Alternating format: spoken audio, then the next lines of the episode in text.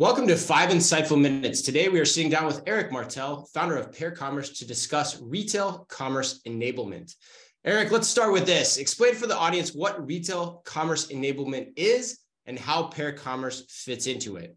So, my co founder, Alex, and I have been building companies now for 13 years. And all of our previous companies were e commerce companies that went direct to consumer. We both ran ads for ourselves, and then we would actually sell products to real shoppers.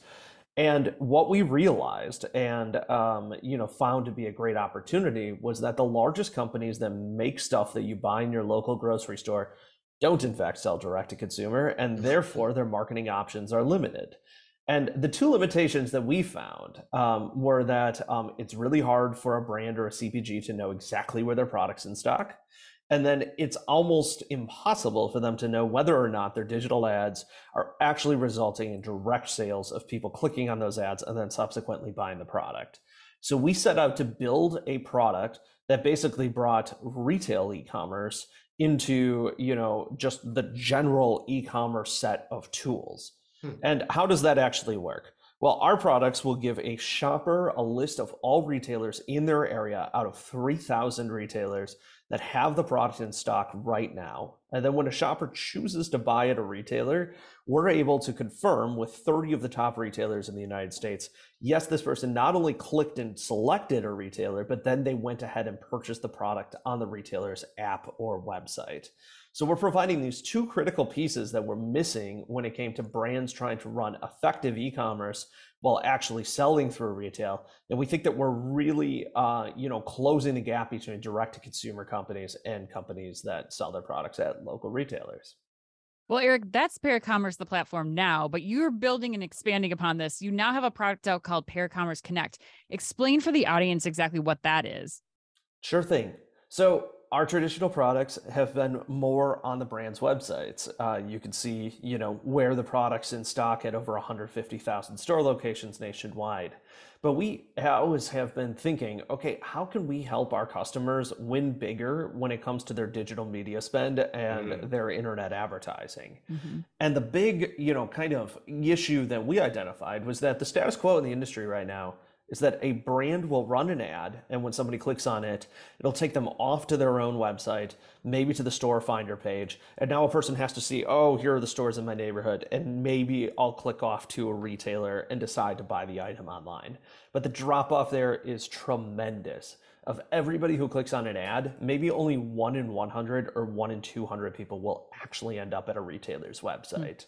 so what we're doing is bringing that where to buy into the ad itself if you imagine seeing an ad now on um, any of the major social networks or display networks, um, you might see an ad that advertises a product and then says, this product is available at this retailer, this retailer, and this retailer nearby you.